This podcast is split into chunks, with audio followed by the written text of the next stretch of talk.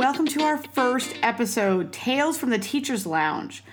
We're here to talk about teaching and the art of improv. I'm super excited. I couldn't be more excited about our first guest, Paul Vaillancourt. Paul actually uh, was with me when I launched Ad Lib Theater officially a few years back, and um, I'm just really excited that he's here again to help launch this podcast. This interview took place over Skype, and a few times both of our internet connections were a little weird and wonky. So the first few minutes sound one way, and then the rest of the interview sounds another way. But I still think you will totally get everything you need out of it. There's lots of great information, lots of great tips. Uh, it's a great way to hear Paul and his lens on teaching and how, how he takes on the improv world. For those of you who have yet to meet Paul, he's the co founder of IO West out in Los Angeles. He has been teaching and performing improv close to 30 years. He has appeared all over the country, including such notable venues as HBO's Comedy Arts Festival in Aspen, Chicago's IO, where he studied with the immortal Del Close, New York's UCB Theater, and Austin's Out of Bounds Festival, to name a few. Paul has also had success as a writer and producer, co creating and serving as supervising writer for the MTV hit The Blame Game, as well as lending his writing and producing talents to a score of other shows for MTV, VH1, USA, Oxygen, Bravo, and AMC. He published his first book about improv called The Triangle of the Scene, which is available on iBooks and Amazon Kindle, and for the past year and a half has been producing a weekly series of videos called Improv Tips, which are available on his YouTube channel, PV Improv. I'm going to go ahead and stop talking. I hope you enjoy our first episode. Sit back, relax, and enjoy Paul Vaillancourt. So, hey, Paul, how are you? Good, Lauren. How are you? I'm doing well. Thank you. Thank you uh, for taking your time to do this. I appreciate it very much. My pleasure, absolutely. Um, about improv, my favorite thing. Right, me too. So hopefully we won't make it a three-hour conversation. Well. Uh, who knows? Uh, let's just jump into um, how long have you been teaching now? Um, that's a great question. I started teaching um, probably, I mean, informally, like when I was in college, because we were all sort of teaching each other. You know, I'm saying like the previous generation would teach the next generation. So, um, so informally, you know almost 30 years and then formally just a, couple of few years later than that i started teaching in chicago um, uh, trying to think of what year it was like maybe i've been here 20 years so maybe 17 18 years uh, no um, like 27 years something like that okay so you said you started in college informally which actually yeah. um, brings to the next question of like why or how you came into teaching Right. Well, well, in college, like, as I said, it's um, it was it's you know it's a regular college improv group sort of thing. At the time, there wasn't like now college improv groups can sort of farm out some of that stuff to you know improvising teachers who who travel and stuff like that. But at the time all we had was just each other and sort of a list of games that we knew and stuff. We were mostly a short form troupe although some long form but mostly short form. And we would sort of whoever had been there the longest would teach like the next group of people. And you know so there was an artistic director and that would be the person who would be sort of like in charge of the instruction or whatever. And um, in my college university of maryland college park in my improv group erasable ink shout out um, we did uh, we didn't have like uh, auditions per se. We like had workshops and we would offer these free workshops and people would come in and they would kind of like we would teach them kind of what we knew you know which looking back was not a ton but it was enough to sort of get by and and then if people sort of stood out we would sort of invite them to rehearsals and stuff and have a, that was kind of our, our audition. So starting then that was sort of like the beginning. So initially i got into it sort of out of necessity but then formally when i got to chicago i was um, I was, uh, you know, at, at IO in Chicago, and uh, your first, generally, your first sort of teaching opportunity was to be a coach. So um, a couple of people, um, Amy and Martin, uh, approached me about coaching their team, and I uh, and that was like my first coaching opportunity. I had been at IO for maybe a year or so, so I was like a little bit ahead of them. So when Charna, uh, so you sat in with level one Charna, and then she decided, okay, great, you're ready to teach. Um, what class did she have you off and running to? Were you provided a curriculum, and what kind of training, if any?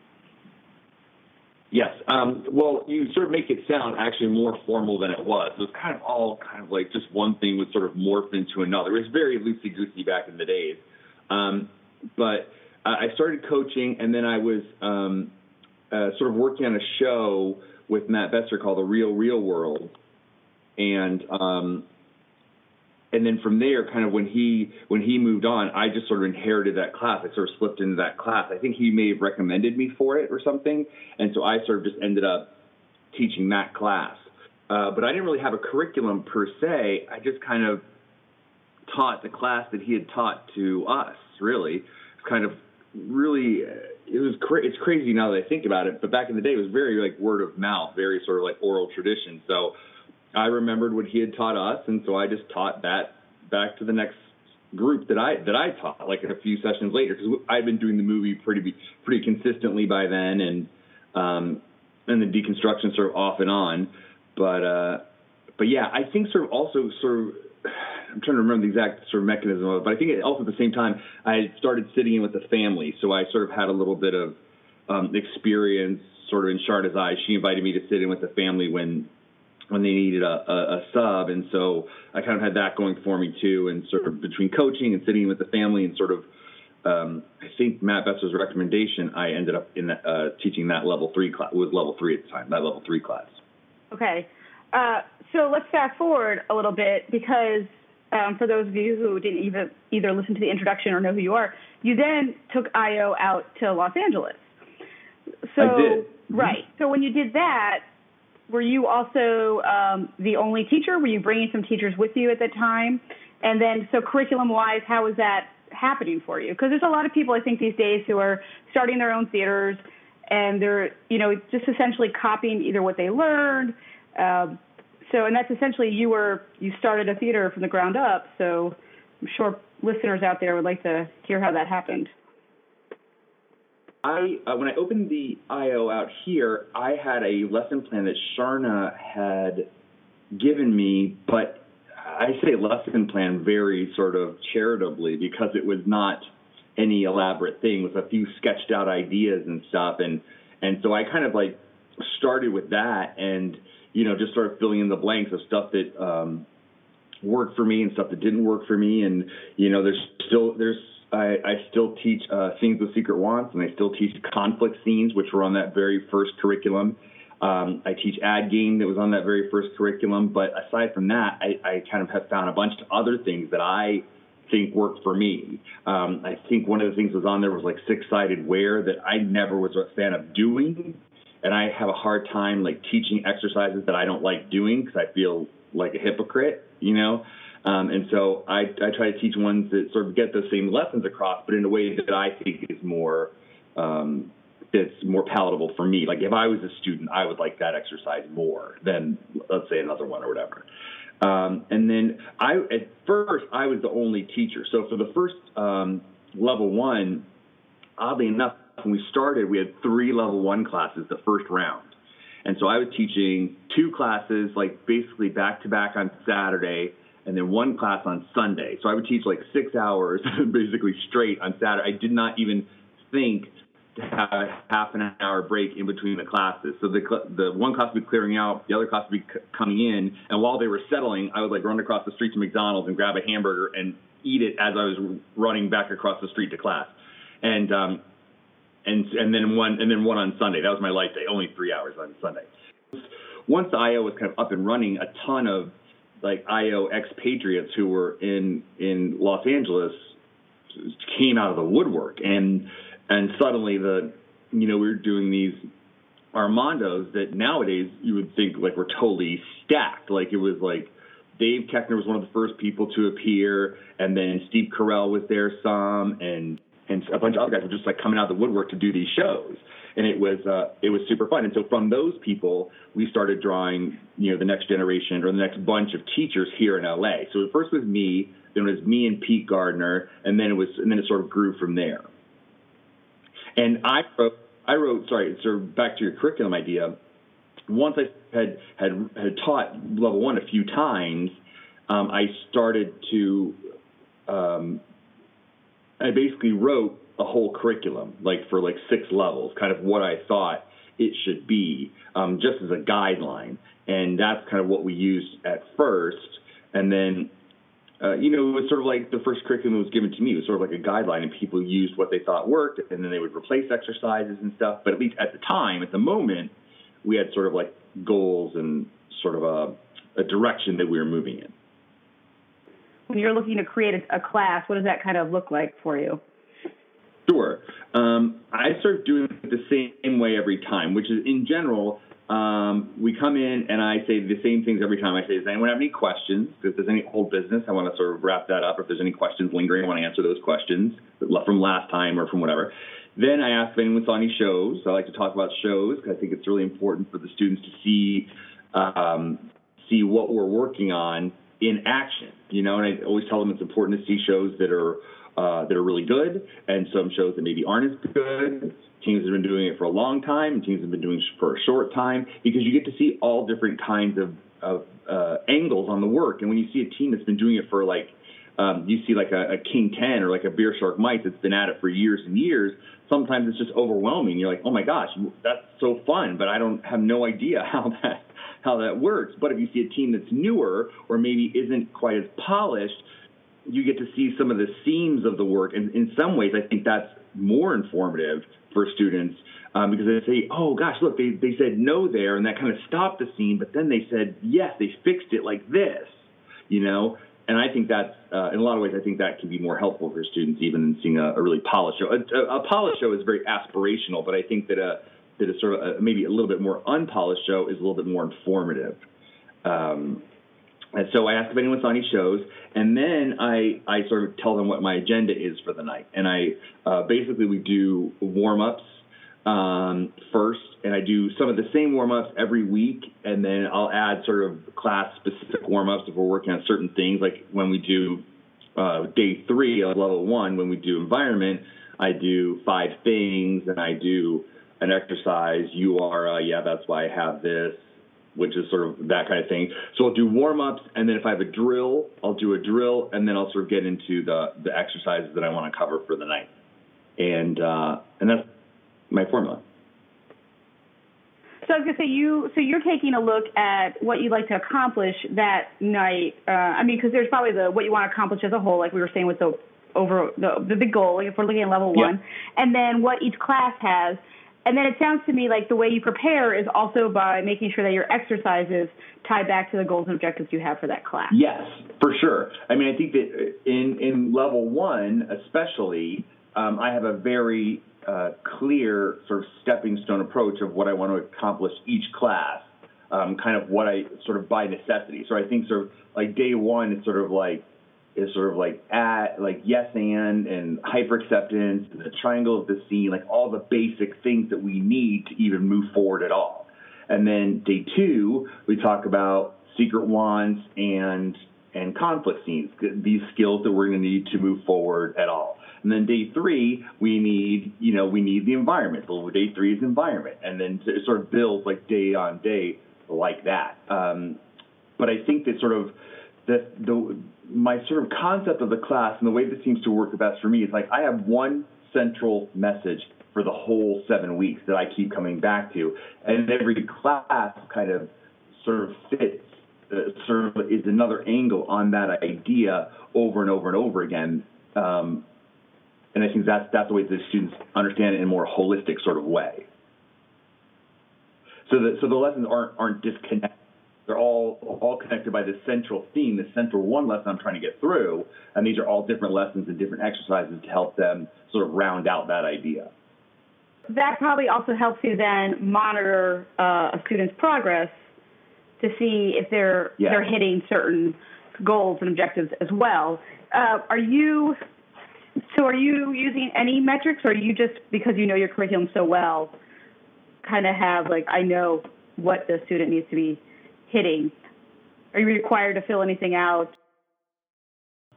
No, I mean at the end, you know, we sort of sort of evaluate the students, but it's not like a not like a report card per se. You know, it's not like oh their handwriting is great, they play well with others, whatever. It's it's really sort of um, it's kind of subjective, but you kind of know here's here's kind of what I want them to be able to do. I want them to be able to do a good relationship based, game driven two person scene. And if you, for me, I have a super clear idea of what that is and how that is supposed to work. So I can judge, I guess, sort of how closely are they sort of accomplishing that goal or how well are they accomplishing that goal. You know, and I think sort of because I'm super clear on what it is that I want and how it how it is that I want them to do it, it's really clear to me if they're accomplishing it or not. You know, I feel like before I sort of nailed down on the triangle of the scene, it was a little bit harder for me to sort of judge or sort of tell how people were doing because they would sort of go up and down like they would catch lightning in a bottle and then they would totally you know screw up and then there'd just be a giant fight. And then it would be kind of like halfway good and halfway that but if you have like a, an objective idea like for me it's the triangle of the scene i know that this is how this is the sort of the, the system or the method that i want them to do so i can judge them on that each scene every scene. Because i feel like giving notes about a specific scene is is a waste of time because they're never going to do that scene again so it's got to be notes or sort of teachable moments that are more universal you know? Because if you're just giving notes about specific scenes well this specific scene blah blah blah because you know so what? They're they're never going to do that scene again. Right. it doesn't help them at all. But if you can say well you see how in this scene you did x y z? Well if you do x y x in the future it'll change the scene or sort of you know it's sort of a more okay. teachable moment. Say you've been doing that um, i i'm well i guess i'll just ask you have you ever had to not pass a student yeah, sure. Okay. It, eh, do you remember the first time you had to not pass a student? The first time? No, I don't necessarily remember the first time. I haven't done a ton. Haven't done a ton because I teach.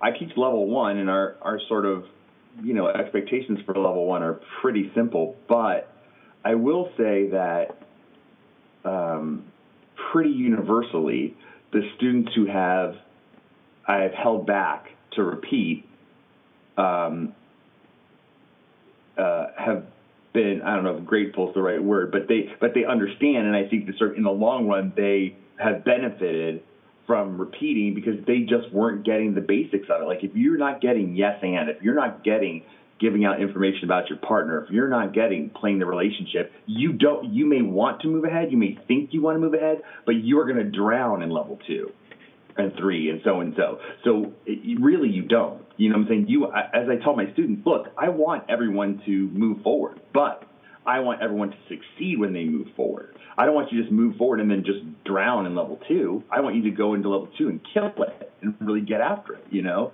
And that means that you need to have the basics. And sometimes that's the only reason I've ever held anyone back, really, is because of that. I assume uh, that is, that conversation though is not coming like the week they're not getting moved forward. So you probably see it coming. What's that conversation like? How are you handling that with your students?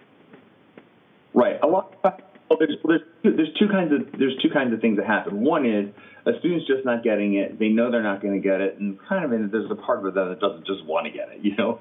So they kind of like self-select, and they're kind of like, I'm not really going to move on to level two. And you're like, okay, that's fine, because it's, it's it's not for everybody. That's that's fine, and I totally get that. You, you just wanted to come in and check it out, and hopefully you had fun, and it was a good experience, and you know that it's not for you, or maybe this this style isn't for you. And I think that's a great.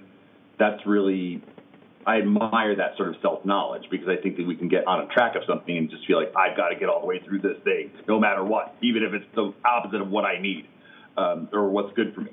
Um, so that so that happens a lot, not a lot, but that happens some in those kind of situations. And the other situation is is I try to if I feel like someone's really not getting it, like week five, uh, I try to email them and say, hey, uh, if I, am sure I've talked to them, I try I try to give notes and talk to them, and sometimes I'll, I'll hold them back and talk to them after class. But um, but I talk to people after class for a variety of reasons. But sometimes I'll, I'll um, hold them after class and just say how's it going and kind of check in with them or give them a little specific private feedback.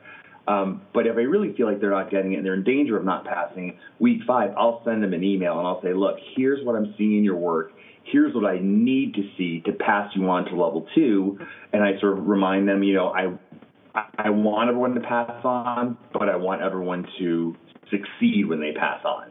And so I try to sort of, you know, you know, pull them into that conversation so we can talk about that because you know, I, like I said, I, I, I want them to do well. I want everyone to fall in love with improv and, and, and, and do great things with it and just do it all the time and all that kind of stuff. But, but that means that, you know, and I, I, I tell my students that, the, that I think that everyone has a sticking place with the word. Some people it's level one, some people it's level two, three, four, whatever. Sometimes it's when you get on your first team and you're banging your head against the wall and that there's everyone has their little sticking point with it. And it's just like, how do I, how do I get through that? These days, uh, I feel like, at least for those who have taken workshops with you in classes with you, the feedback I'm always hearing is about the presence you have the moment you step in and start teaching. Because for those of you, people maybe who don't know you, you're already you're already tall and you're kind of a big guy and you have a ton of energy that you bring in. Yeah. Um, but that's something I, yeah. I think that you also like you've earned the gravitas that comes into the classroom. But you know maybe in the earlier days and whatnot, what sort of like and you probably are using them today, it's just maybe in a different way. But the type of classroom management skills are you employing? Because at the end of the day, these are adult learners. They have their own challenges, um, and you're the teacher. Right. Right. I think that um, I tell my students right off the bat, like, look, there's a couple things you need to know about me. One, I like it cold in class.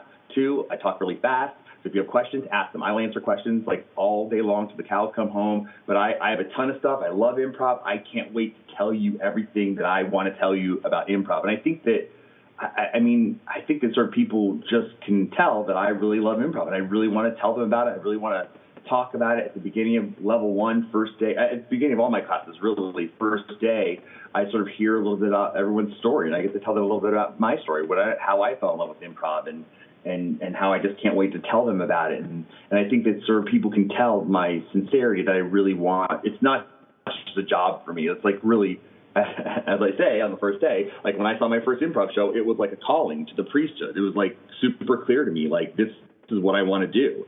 And so that enthusiasm has not waned at all. And I I always want to get. I mean, I, I, I love teaching and uh, communicating that to people and sort of ha- helping other people fall in love with improv. So it's you know, I, I think that's my number one thing is, is, is enthusiasm. And then past that, it's really just, you know, I, I just set clear rules and expectations at the top. Don't text during class and just pay attention when, when, when whoever's on stage. It's not just, you're not just in class when you're on stage, you're in class when you're in the audience too, because you can learn a ton from what other people are doing in class. Just like I said before, that especially when people are struggling, when they're just first learning, because you get to see like, oh, they made that that's what I would do and that didn't work, or that's what I would do and that did work. You know, so you get to kind of really see you're watching like a little bit of a show in class. You know, it's you get to see kind of the, the decisions that people make and how that works or doesn't work for them. So, you know, I think that's I think that's super um, I think that's super helpful and um, and I just try to sort of say clear expectations of, of, of what I want from the student at at the top of class and and and aside from that, in general, I no one no one's there because they're forced to be. Like I to the in review, and I taught like SAT preparation. There was a ton of people who were there who didn't want to be there because their mom and dad had forced them to be there, or whatever. So I try to keep it light. I try to keep it moving. I try to get everyone up at least three times per class. You know, the class is like three and a half hours. You get up like at least once per hour. Um, hopefully more than that, even counting warm ups and stuff. You know, so I try to keep it. I try to keep it moving and and that kind of thing. I mean, that's that's really sort of my biggest thing. I mean, you know, you've taken class with me. You know, I move at a pretty quick right. clip. You know, I don't rush.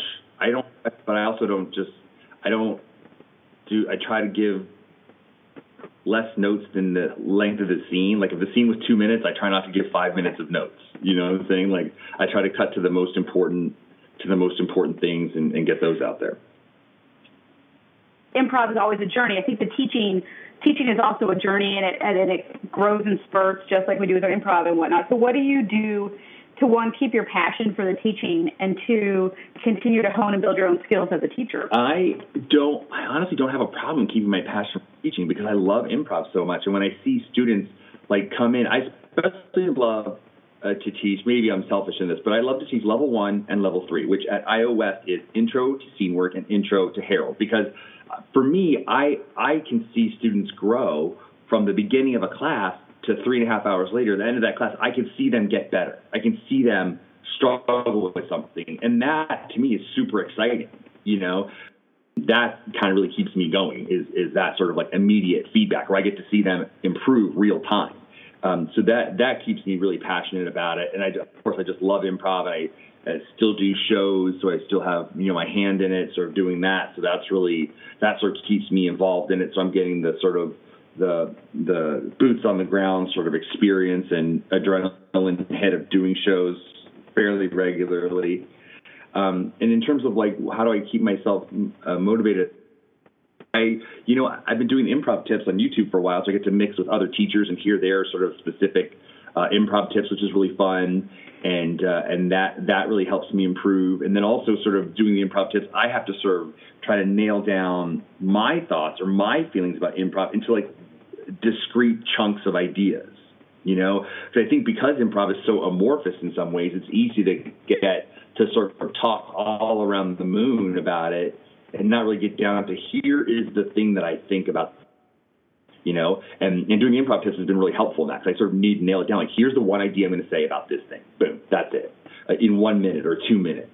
Um, I also just see improv is my lens on the world and i see everything through the lens of improv so when i'm like reading a book about you know reading a book by tim ferriss about how to improve learning i'm thinking about oh my gosh how could i use that in in um, in in teaching improv or if i'm you know watching a ted talk about something i think oh gosh how could i use that in teaching improv like i'm always i'm always thinking about improv that's how i sort of see things that's how i interact with the world is through the lens of improv. Like like a lot of people sort of have their have their religion. They see everything like through the lens of the Bible or Jesus or whatever. For me, it's improv. Like that's my lens on the world, and I kind of like see things through that. And so I think that I think I'm always trying to sort of do better and and communicate more clearly and sort of get new new things to bring them and new ideas and different ways to teach to to better get my point across. Uh, writing the book was a super. Writing my book was a super helpful experience because like again I just really really think it out and really sort of nail down what do I think about this? How do I want to communicate this? Because I can't like talk and talk and talk like I do in class or whatever.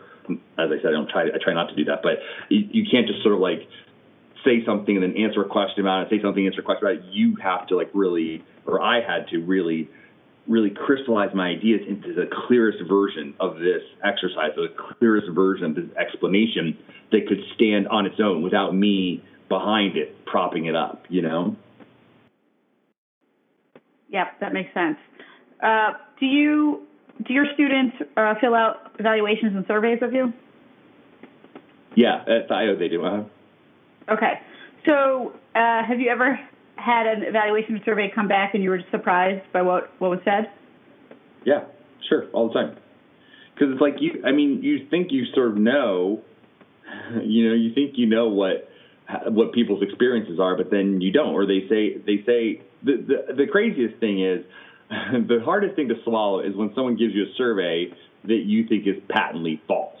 That is like, I wish you would have been, I wish you would have been more accessible or whatever, you know. And I'm like, right emails every single week. Every single email says, please email me if you have any questions. I say, hey, I'm going to stick around for a few minutes after class if anyone has any questions. I take them aside. I took this person specifically aside to, to have a one-on-one interaction with them, and then they write on their assessment, I wish you had been more accessible. Which I, I guess right.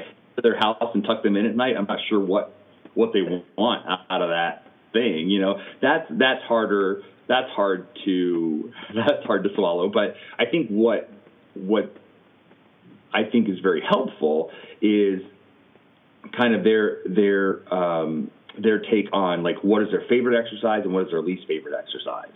That that's really important to me. That's really important to know that. Um, uh, and kind of sort of feedback associated with that, I think is really is really important. Um, when I was, I just taught uh, sort of, I went out of state to teach, and I taught a series of workshops, and one of the feedbacks I got from that was that it, by the end, I taught, I taught five workshops, and by the end, it was they were exhausted, and they were like saying, "Oh, it's too much. It was exhausting." So, so that's that's like okay. So, for the future, I'll try to keep in mind to not. I'll work with the the people who are putting on the workshops to maybe not stack them as much, because people felt like it was just exhausting. By the end, they had a hard time sort of like getting stuff out of the class because they felt like we had done so many and so much over so many days you know.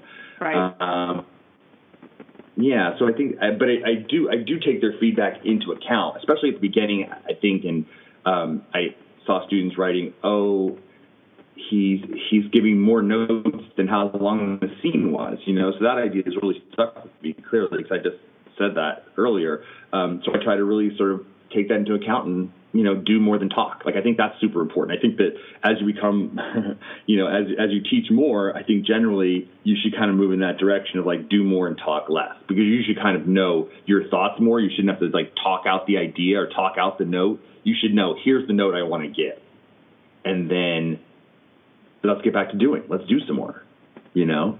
Right. Um, unless unless there's a specific sort of little lecturette that I need to give, which is day one. I have to communicate a lot of information, so I talk a bunch on day one, just sort of set the stage for what we're doing. But then past that, I set up the exercise, and then I try to get let's do it. Let's get down to doing it because doing it is learning it. You know, talking about it is not doing it. Right. I consider Bo post emails part of using materials for class. So, in addition to the post uh, post class emails, what other materials are you using in class that you found useful for your students? Great. Um, I don't really, um, I sort of recommend some books during class as I'm teaching. I also reference books and recommend some books. Um, I'll recommend podcasts that I that I like that I listen to. Um, I for level three, I um, reference this uh, this King Ten show about buffalo because I think it's a good example of a of an organic opening. I sort of use that as a reference point in my class. I send them links to videos from improv tips that, that are applicable to our class. I want to run through some specific scenarios, but before I do that, before I do that, so for um, somebody who's like new to teaching, um, what, where do you have any like materials that you were like, oh, that really helped with my teaching or taking me to think about teaching in a different way? Um, I don't really have any materials or anything. I do have a sort of a philosophy that I've sort of been sort of cultivating lately because this kind of question has come up a lot lately because people are starting to coach or starting to teach and they're asking like, what, what advice do you have, whatever. So for me, I think the thing it's not a material per se, it's just a thought, and that is that I think to, to be a good or effective coach or teacher, I think the first thing you need to do is figure out what is it that you believe about improv specifically. Like once you know that, it's going to be much easier. And it took me years to figure out that and to figure out what that was for me. But once I figured that out, I feel like I've just been able to where where before I was kind of trying to figure it out with them each each new lesson and each new scene was like was like figuring it out. And I had sort of a, a feeling of, of what I wanted to be and a feeling of kind of what I wanted them to do or do different. But once I knew exactly what I believed about improv, giving notes and watching scenes became a lot more effective, I think, for me. You know, and for me that was the triangle of the scene. Once I sort of nailed down that idea for me, then then it was a lot easier to communicate that to the students and and and they sort of knew exactly what I expected, and they knew, um, you know, when the scene was over, I would say, "How do you think you did?" And they and they can tell, "Oh, I didn't give them a big playable gift, or I, I didn't, I had my gift, but I didn't know how to play it, or whatever." And then we can have more meaningful discussions rather than before I had that in place. I would say, well, how, how, how did it go? And they're like, oh, I'm pretty good, I guess. And I would say, yeah, yeah, it did go pretty good maybe maybe I don't know if you could whatever heighten the relationship somehow. You know, saying like these vague notes. I didn't have a specific sort of. I mean, I think I helped students. I think I helped move them forward, but not with the same clarity that I do. I hope not with the same clarity that I do nowadays. I feel much more confident about it. Um, and I feel like, oh, clearly this is it, and clearly this is the message that I want to get across, and clearly this is where the scene like succeeded or failed, and clearly this is why, you know. But that's because of what I believe about improv. Right. So if the advice is figure out what you believe about improv, um, how does that person go about really doing that? Taking a look at how their style of play or how they are currently teaching or about to get ready to teach or great question because it's like it's sort of like how where's your artistic voice come from? It's sort of a little bit of that same idea, you know.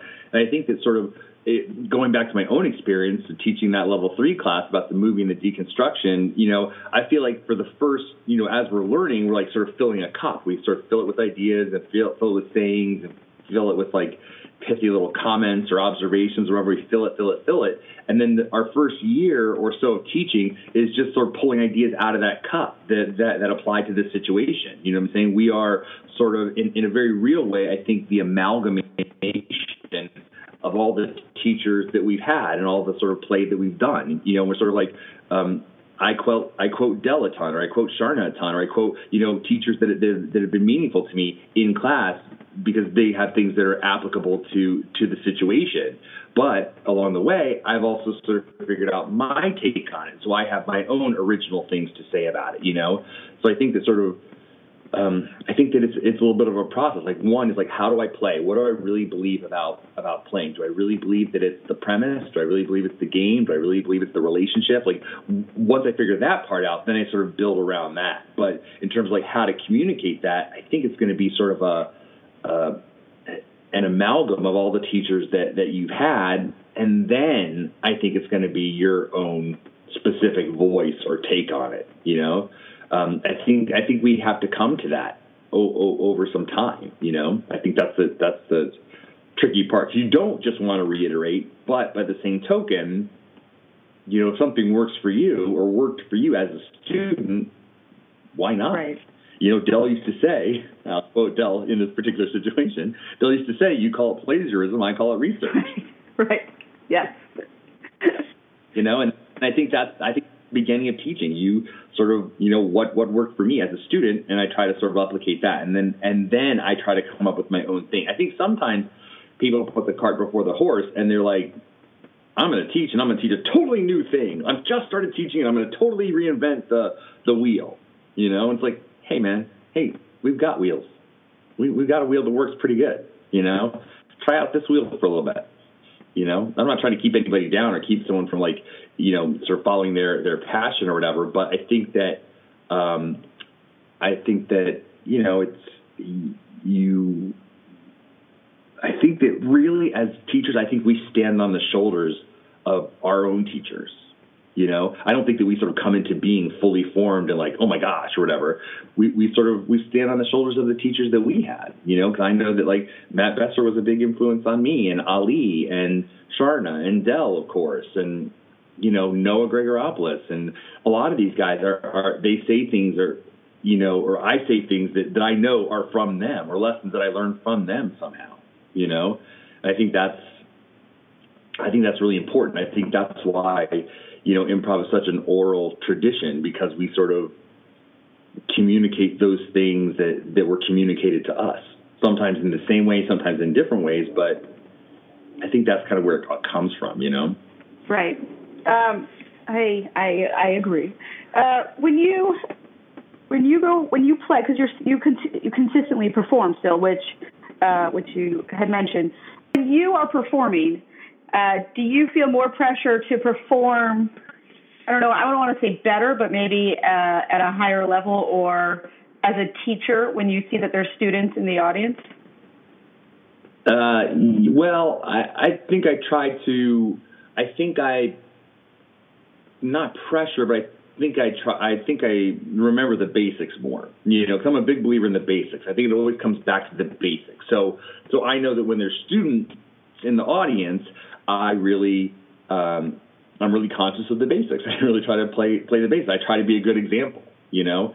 But uh, but by the same token, so that's going into the show. I think, oh gosh, I really want to be a good example. I really want to show them that I'm not full of shit, and I really do it the way that I try to get them to do it, you know.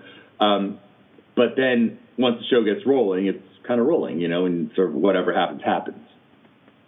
You know, but I guess I feel not not pressure, but like a responsibility to to show them like, yeah, this I'm I'm doing it just the way that we're talking about doing it in class. Um, in addition to teaching, do you coach still, or because you started? You said you started out by coaching, and then you got to teaching. So are you still coaching these days? Um, I coach here and there sometimes.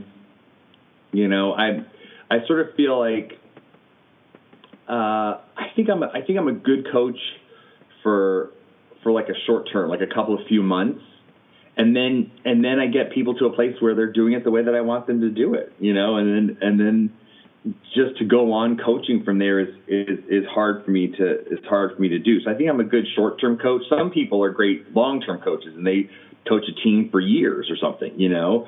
Um, but that's never really been me, you know, because I, I coach them and I sort of get them to a certain place. I, I take them to where I think here's the next level, and I can take them to that next level, and then they go away, they get another coach, they learn some different things, and then sometimes they'll come back. I'm like, oh, great, okay, great. Here's a whole new set of, of, of thoughts because of where you guys are now, you know. And I think sort of like sort of like we do in classes, like it's interesting. I love teaching level one and level three because I see students in level one, and then they go away and have like a level two experience, and then I see them sometimes level three again. I'm like, oh great, I have a whole new set of things to teach you now because you had these other experiences, right? It was just one. It's sort of why we don't have just like why you're not assigned one teacher for all six levels and sort of hear it from one voice all the way through. I mean, I think that's really important to hear different different takes on it because then you sort of like, you know, you you you try different things, you stretch in different ways. You know, I think that's what that's what I really appreciated about my experience in Chicago was having so many different teachers and so many different coaches and that kind of and playing with different people. I think that sort of um, heterogeneity like really makes it um, really good. Like really, I think that's you know just like any sort of like pool where you want sort of like different kinds of genes mixing together makes the thing stronger. I think the same thing, different kinds of ideas and experiences mixing together makes your work and you as a player stronger. Okay, so I want to um, definitely run through some scenarios with you then. Um, the student who is just consistently resistant to taking notes or receiving the feedback likes to push back, likes to challenge or defend. Right. Sometimes I uh, I think that sometimes I think that like I'll notice that in class and I will address it address it privately with them after class or in an email because I feel like sometimes people can't hear notes some some notes like that it's about their personality or something I feel like they can't hear that note in front of a group of people you know, because they're not going to hear it. They're going to close off to protect their to protect themselves, which I get. I totally get that, right? So I think that sometimes I have a better um, success rate if I talk to them after class or or or in an email and just say, look, you know, I usually it's people who have experience from some other school or from some they've been doing improv for X amount of time or whatever, and I say to them, look, I, I appreciate that you have experience, and I, I and I can totally, you know, identify with that. When I started, when I came to the iO, I had already improvising for six or seven years, and so um, I totally get it. And I was really frustrated at first because I felt like, oh my gosh, I have all these skills, and but I, they're trying to teach me this other way, and I, I feel like I'm frustrated because I, I know what works for me, and and and I just try to communicate with them that I understand where they're coming from, but why not? take the journey of this class. You're in this class, you came here, you paid your money, you're devoting your time, which is a precious resource. Why not just try it on for size?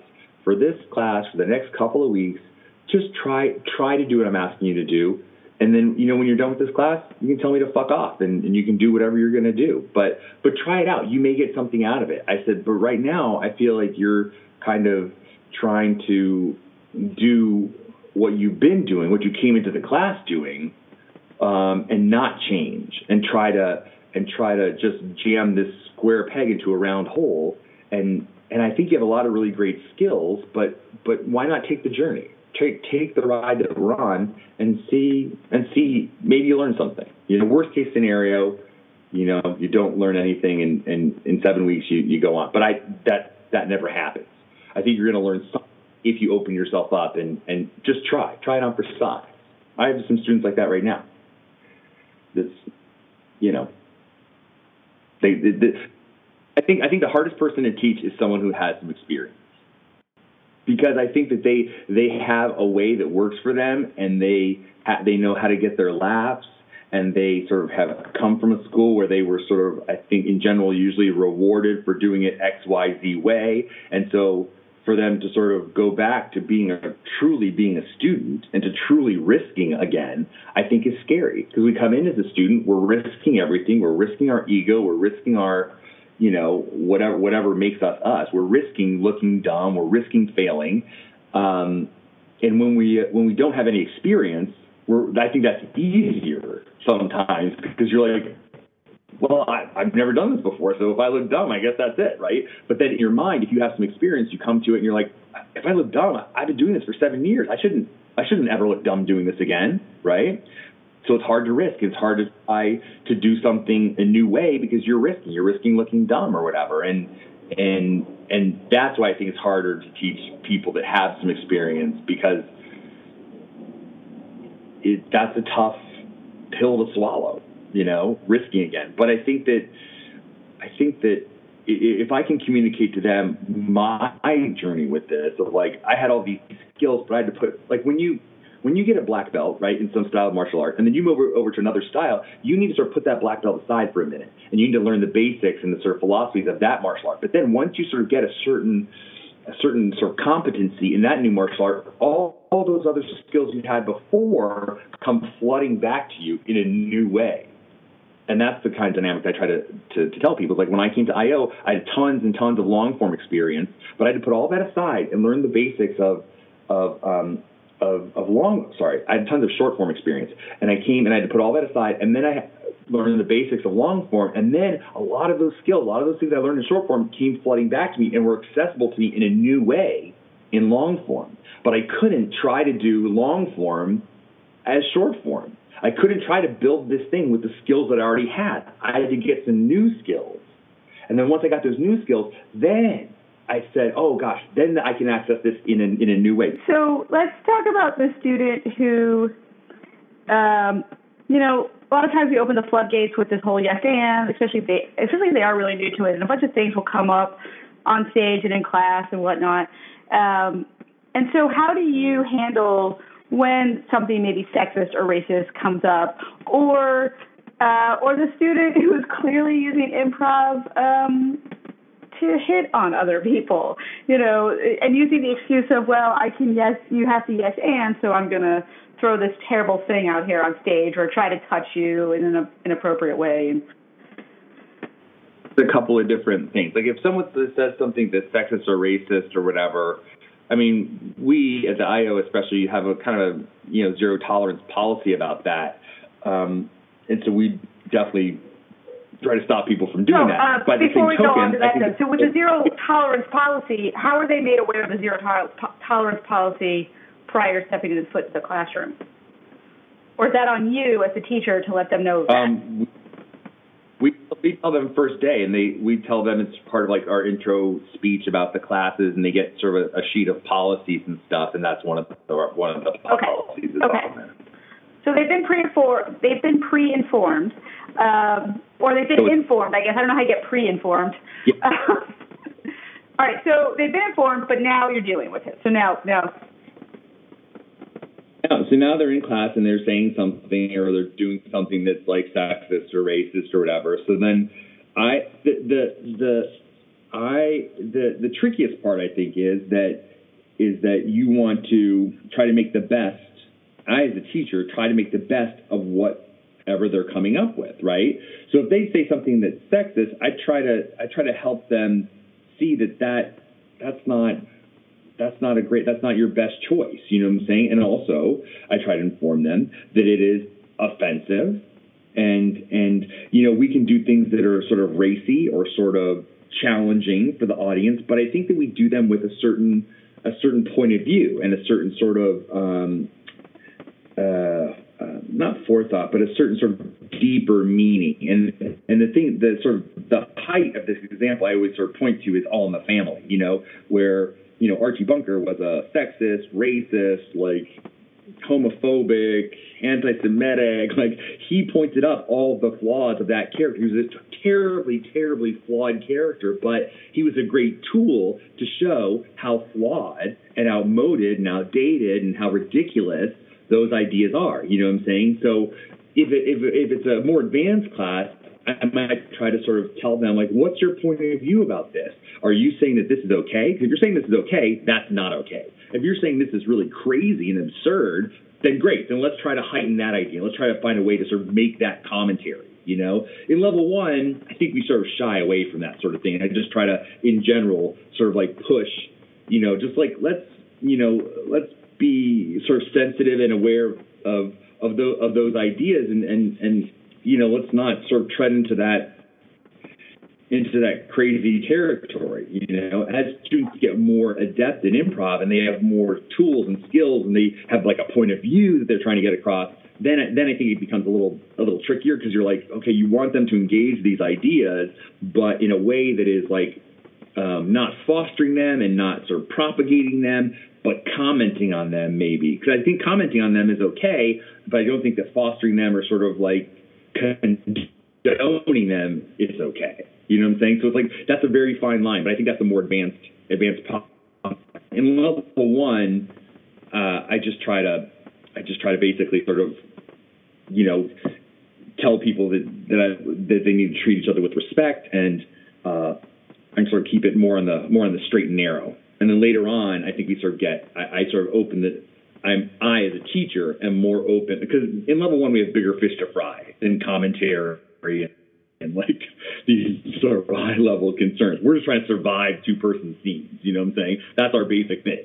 Then later on, when the students are more advanced and they are are sort of really working on point of view and sort of these sort of more political ideas, then I as a teacher am more open to these um, to these arenas as possibilities for, for scenes. But again, we have to treat them with a lot of sensitivity, a lot of intelligence, a lot of insight for that scene to work.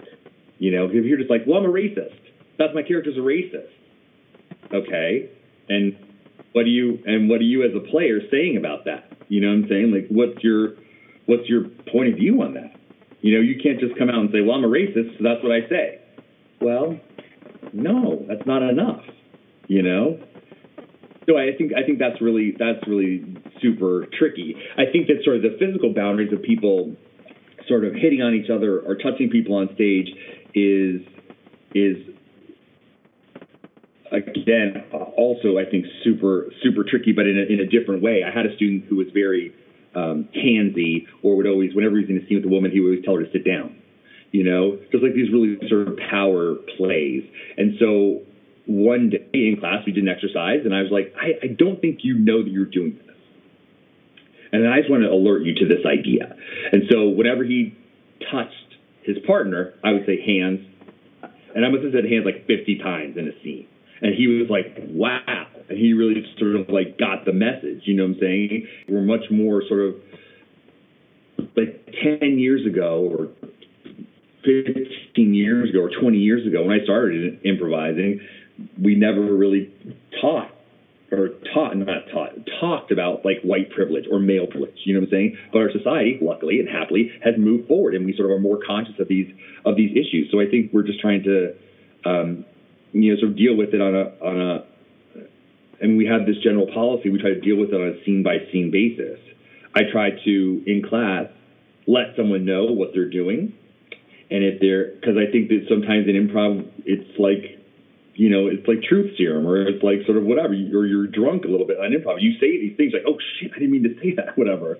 Like when one time my wife was at an improv audition and it was a husband and wife scene.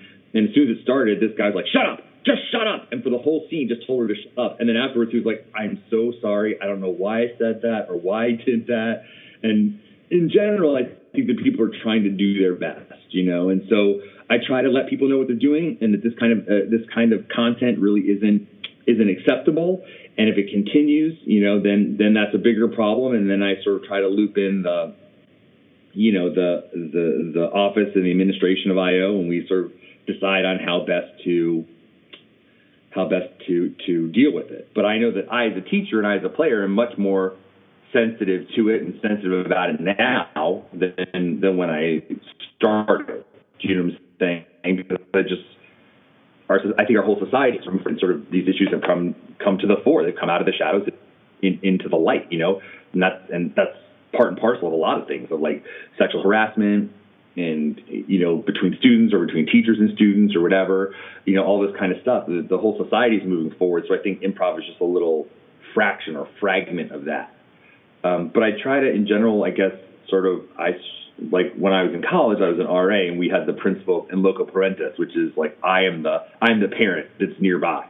And so i think i try to just make sure that the in the broadest sense i try to make sure that the class is a safe place and a supportive place where people can stretch and try and risk and and feel safe coming and like they're not going to be harassed by me or their fellow students or or you know whatever and and I try to really try to be uh, make myself available to students and and you know on certain occasions students have informed me of behavior that they're that they're uncomfortable with, and I've tried to sort of you know take that into account and, and deal with it.